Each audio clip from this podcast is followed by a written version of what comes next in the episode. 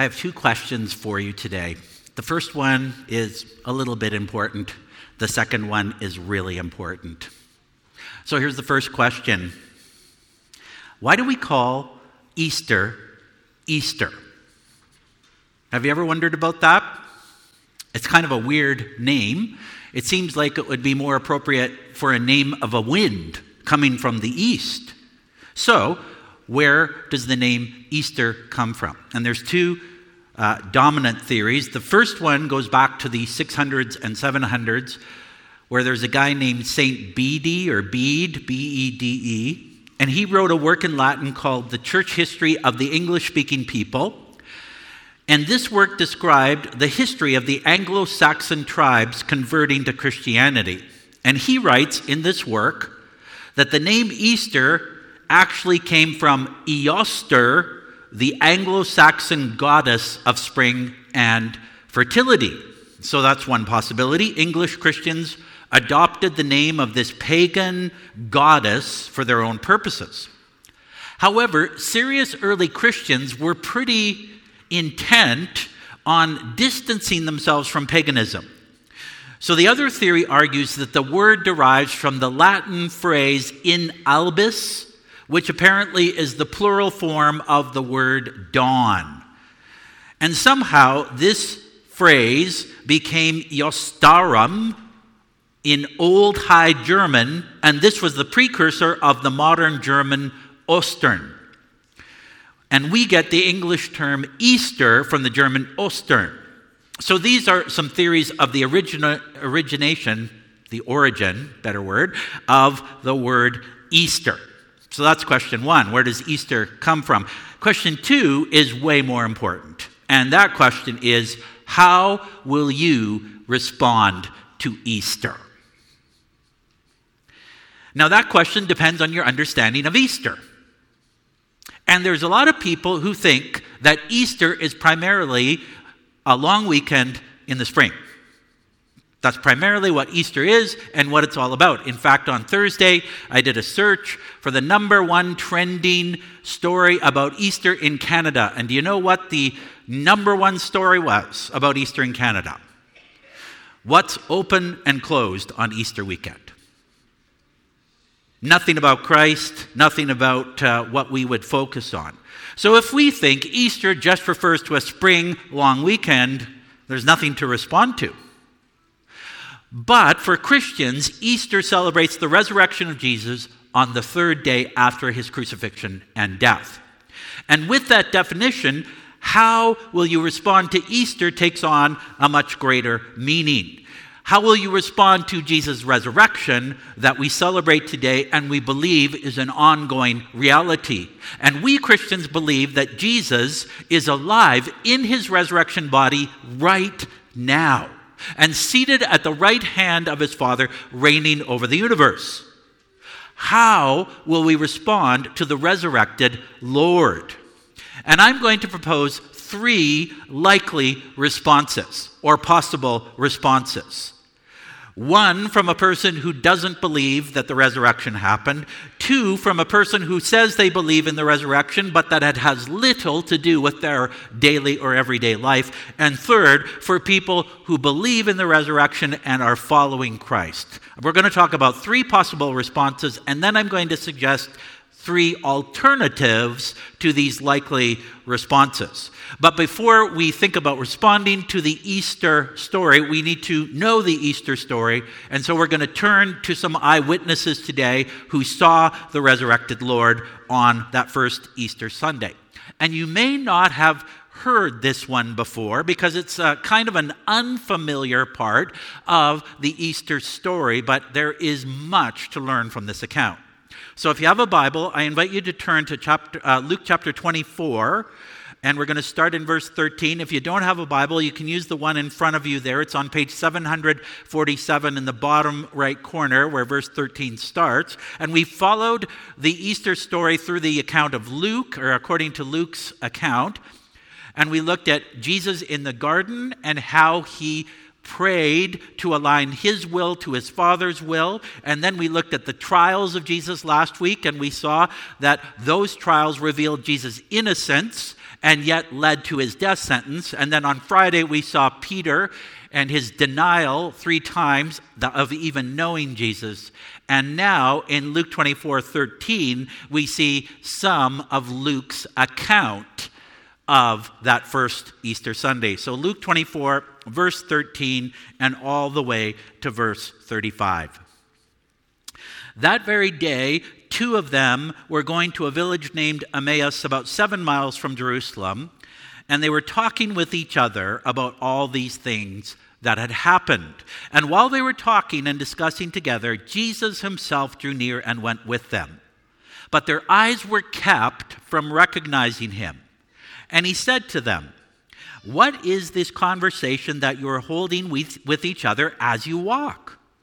And they stood still, looking sad. And then one of them, named Cleopas, answered him, Are you the only visitor in Jerusalem who does not know the things that have happened there in these days? And he said to them, What things? And they said to him, Concerning Jesus of Nazareth, a man who was a prophet, mighty indeed in deed and word before God and all the people, and how our chief priests and rulers delivered him up to be condemned to death and crucified him. But we had hoped that he was the one to redeem Israel. Yes, and besides all this, it is now the third day since these things happened. More, moreover, some women of our company amazed us they were at the tomb early in the morning, and when they did not find his body, they came back saying that they had even seen a vision of angels who said that he was alive. And some of those who were with us went to the tomb and found it just as the women had said, but him they did not see.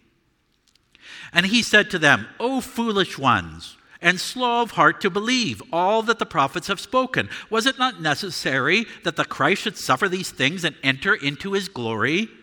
And beginning with Moses and all the prophets, he interpreted to them in all the scriptures the things concerning himself. So they drew near to the village to which they were going. He acted as if he were going farther, but they urged him strongly, saying, Stay with us, for it is toward evening toward evening, and the day is now spent, far spent. So he went in to stay with them, and when he was at the table with them, he took the bread and blessed and broke it and gave it to them, and their eyes were opened. And they recognized him, and he vanished from their sight. They said to each other, Did not our hearts burn within us while he talked to us on the road, while he opened to us the scriptures? And they rose that same hour and returned to Jerusalem. And they found the eleven and those who were with them gathered together, saying, The Lord has risen indeed and has appeared to Simon. Then they told what had happened on the road and how he was known to them in the breaking of the bread. So, it's the very day of the resurrection of Jesus, and two of them, Jesus' followers, are walking on a road from Jerusalem to a village called Emmaus. And if it was seven miles or so, this would be a good two hour walk. Walking was the common mode of transportation for most ordinary people in those days. And when you go for a long walk with someone, you have opportunity to talk about different things. And they were talking about everything that had happened Jesus' uh, arrest, trial, crucifixion, death, and now the news of the empty tomb. And then Jesus joins them as they walk. He likely came from behind, but they don't recognize him.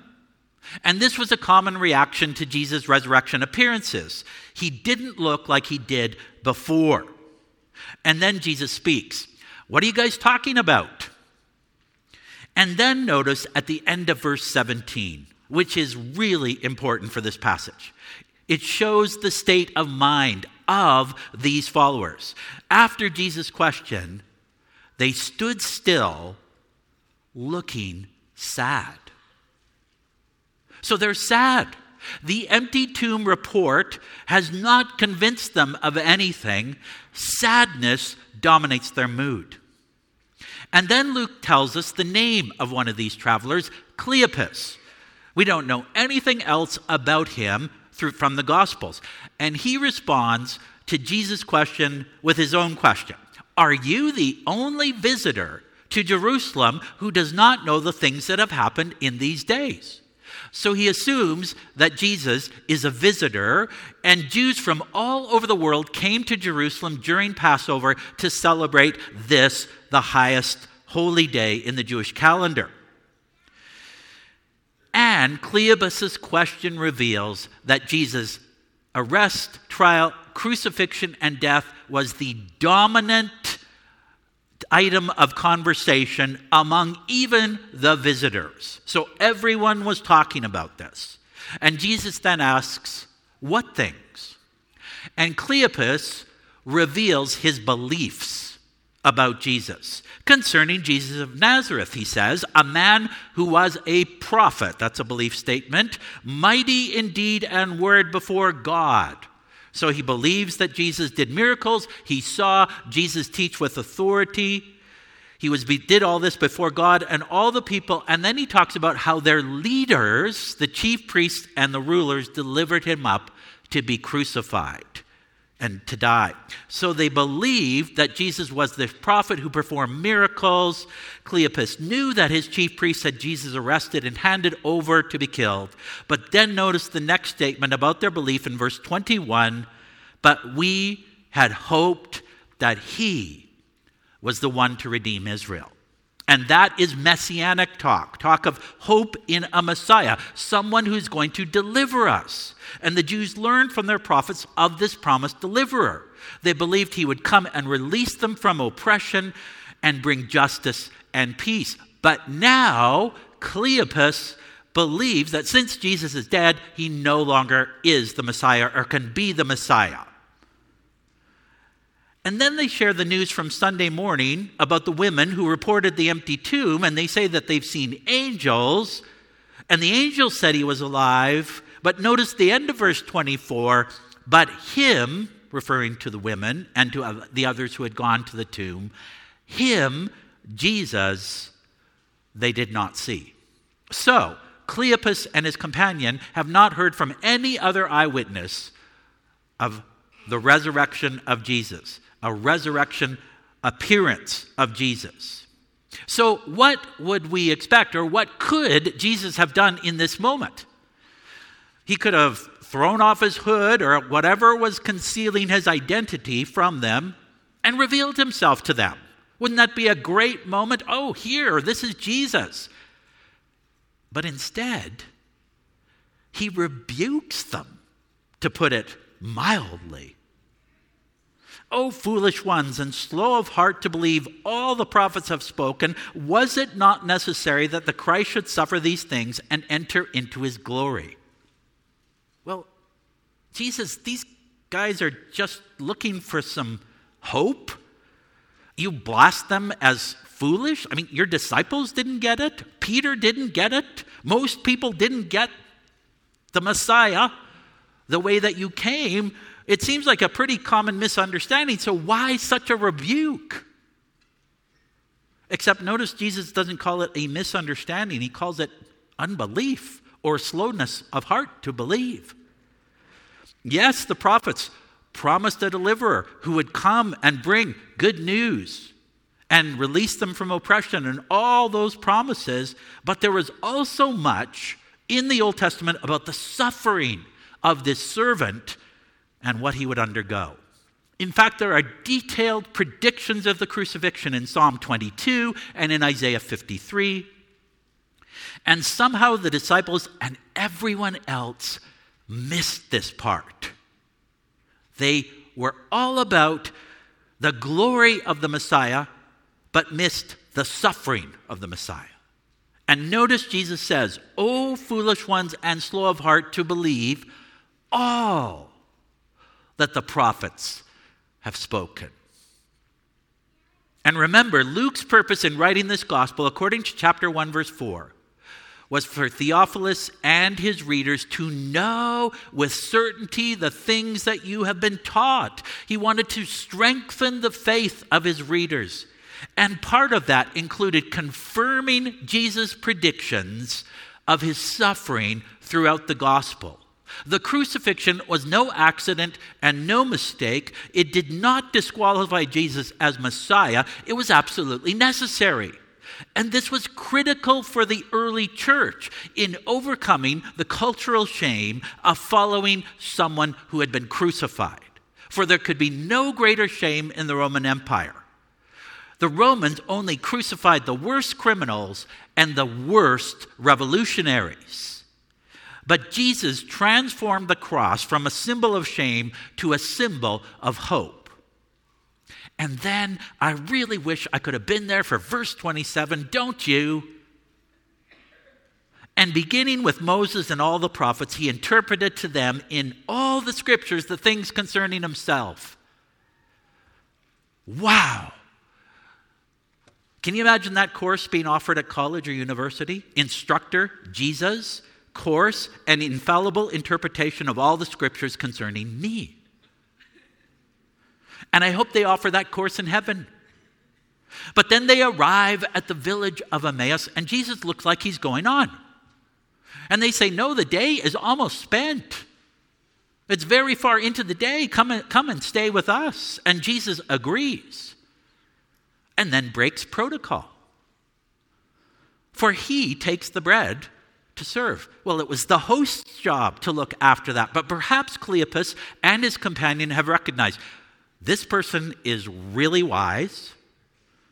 They have some sort of authority about them, don't know what it is, but we're going to let him do the blessing for the meal. So he's at the table, he takes the bread, he blesses it, he breaks it, and he gives it to them. And in that moment, they recognize him. Either the veil from their eyes is dropped, or maybe they see his nail scarred hands for the first time. And suddenly he vanishes. Cleopas and his companion then become the Luke's first resurrection witnesses. And they say to each other, Did not our hearts burn within us while he talked to us on the road and opened the scriptures to us? And they rose the same hour and returned to Jerusalem. Now, wait a second. Didn't you just say to Jesus, It's late in the day? It's going to be too dark to travel Traveling at night was very dangerous. You were vulnerable to robbers and everything, but they don't care. All of a sudden, they are filled with fearlessness and courage. So notice the transformation. They were standing still and sad in verse 17. They were despairing in verse 21. We had hoped that he was the deliverer, and now they don't care about night travel. They've got to go and spread the news, and they walk back into Jerusalem. And there they find the 11 and whoever else was with the 11 disciples. And before they can even speak, the 11 inform them it is true that Jesus has been resurrected and he has appeared to Simon or Peter. We alluded to that on Friday. We don't have any account of Jesus' appearance to Peter, his personal appearance to Peter, but it's contained throughout the New Testament as an event that happened. So Cleopas and his friend hear that news and then they share their news. Well, this is what happened to us as we walked along the road. And this is a testimony from eyewitnesses about the resurrection of Jesus Christ that we now call Easter. And so, if I had to summarize this passage, it is simply two transformed eyewitnesses tell of their encounter with the resurrected Jesus on the first Easter Sunday. They went from standing still and looking sad to burning hearts and fearlessness. And the resurrection of Jesus is the central part of Easter, which brings us back to the original question how will we respond? How will we respond to the resurrection of Jesus and the fact that Jesus is alive today and is calling for us to come to him as Lord over our lives? So, first response, number one, is I don't believe in God or in the resurrection. And if that describes you today, first of all, I want to thank you for even giving me some of your time, if you're still paying attention. You might think as I've heard it said about us Christians, that we have an imaginary friend named Jesus who helps us get through life. but you only want, want to deal with reality and with evidence. Well, if, if, if this is you and this is really your issue, I'd ask you to consider four facts. So these are facts, not opinions, facts. Number one, Jesus was killed by crucifixion, widely attested in the testimony of the Gospels and other ancient sources. Fact two, Jesus' tomb was empty and his body has never been found. And even scholars who don't believe in Jesus at all affirm that the tomb was empty. The question is, how does it get em- empty? And there are a variety of theories about that, and you have to choose which one you think is the strongest. Fact number three the disciples and other eyewitnesses claimed to see the risen Lord. There were multiple eyewitness testimonies, and Cleopas and his companion are, are two of them. And then, fact number four the disciples devoted their lives to establishing the early church, and most of them were killed for it.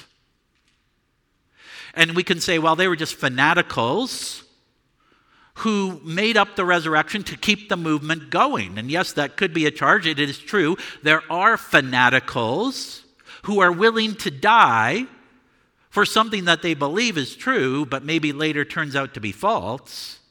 But it's very unlikely for people to die for something they know is false.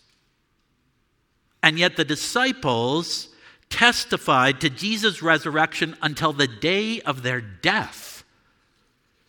And so, alternative response number one to I don't believe in the resurrection, if that's really your issue, I would encourage you to check out the evidence, to take another look at it. And we have some materials on the table by the front door on the way out. We encourage you to help yourself to that. Possible response number two I believe Jesus rose from the dead, but I don't want to change my life because of it. Or I don't need to change my life because of it. I believe in my mind Jesus was resurrected from the dead. That's great. And I'm a Christian and I'm just going to carry on. And maybe you think something like this. You think that that's good enough? You think that that's okay that you're a Christian? That's the way it is? I appreciate the honesty if that's how you're thinking. And I appreciate the, appreciate the honesty that you don't want to change. Because for most of us, when we're comfortable with life, we don't want to change.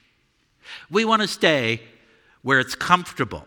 Yet change is a certainty in life. As we age and as we go through different stages, and if we're honest with ourselves, there are some things in our lives that we wish we could change, but we have been unable to.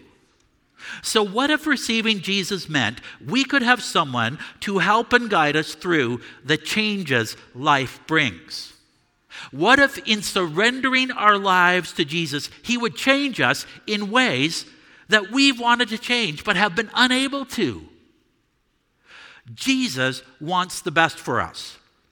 He said, The thief comes only to steal and kill and destroy, but I come that they might have life and have it abundantly.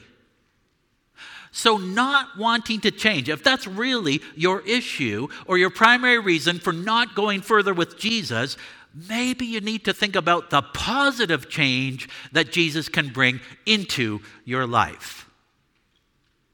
But I also want to make one thing clear I am not talking about Jesus as a life coach.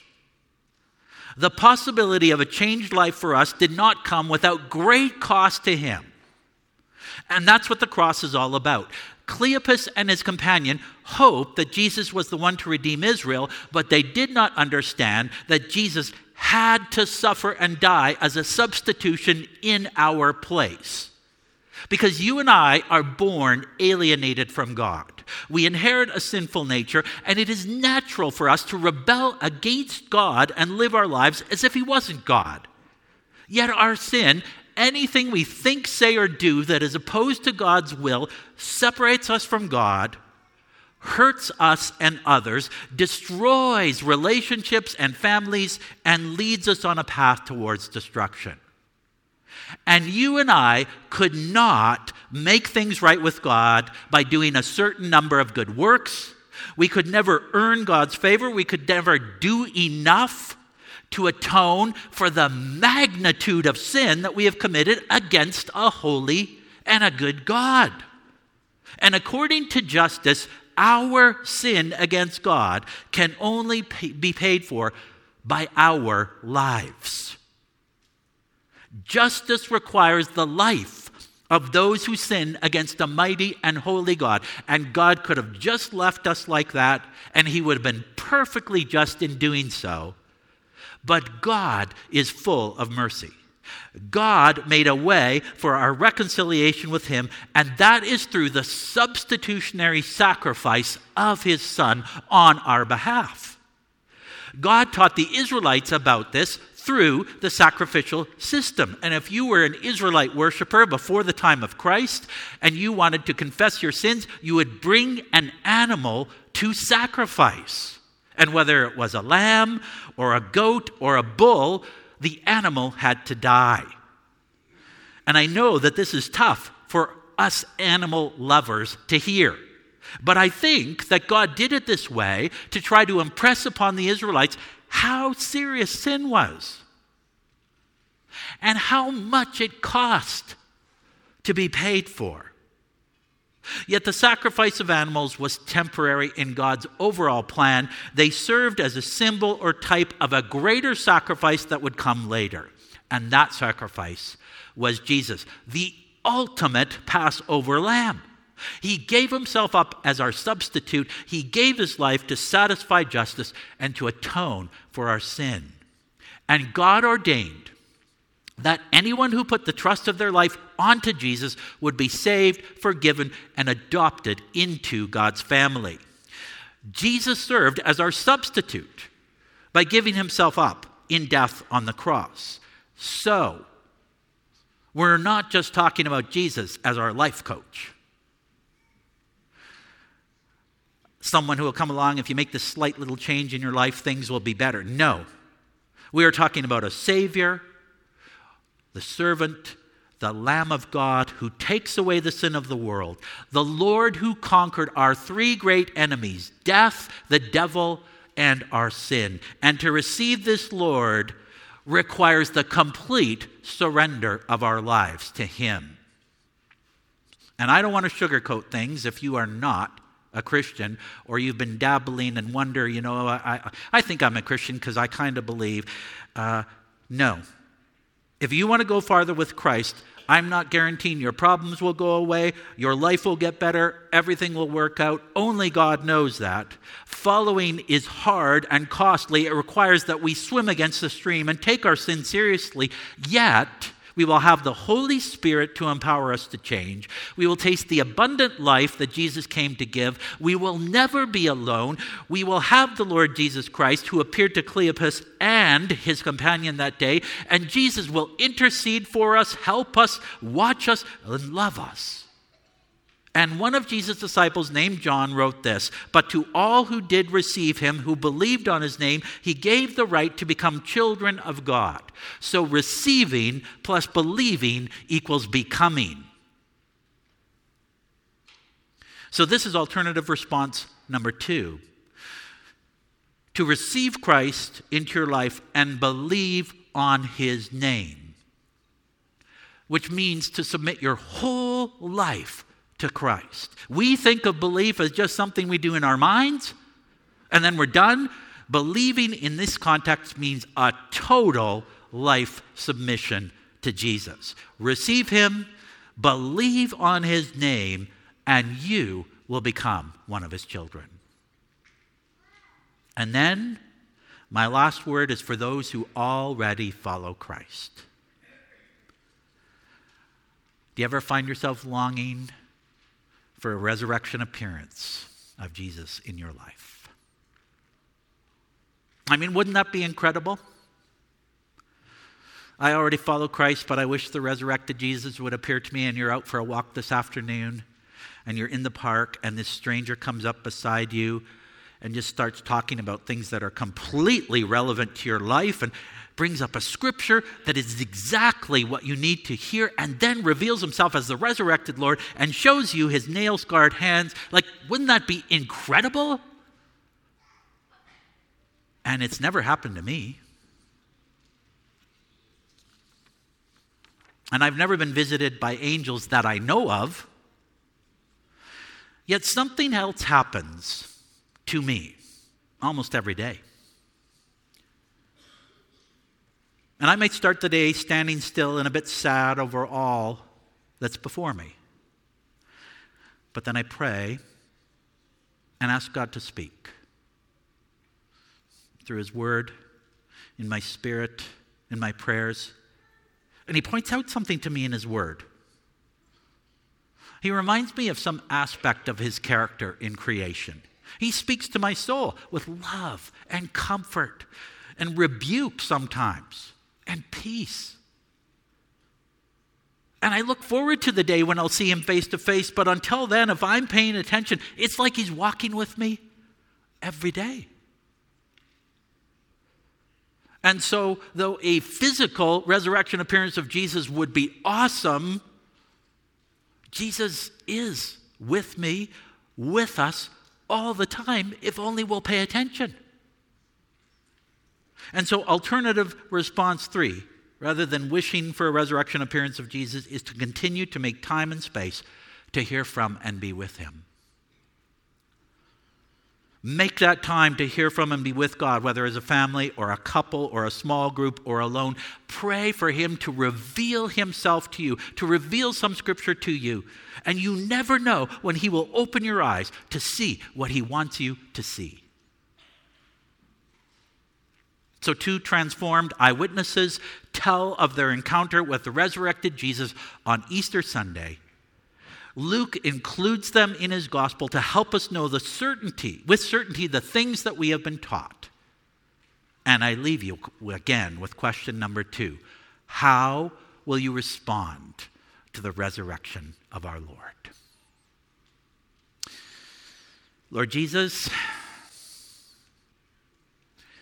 we rejoice today, reminded that you are alive that you still are in your resurrection body, that you still have those nail prints, that they will somehow be a mark of encouragement and hope for all eternity. And we live in a world that likes to dismiss you, distract from you, ignore you, and completely rebel against you.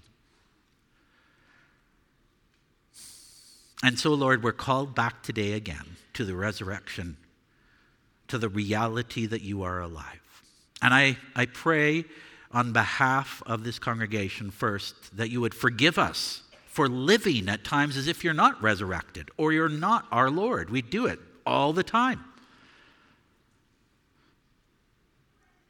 And I pray that you will empower us to continue to go on in your strength through the good times and the hard times of our lives. May the fact that you are alive be an encouragement to all of us today.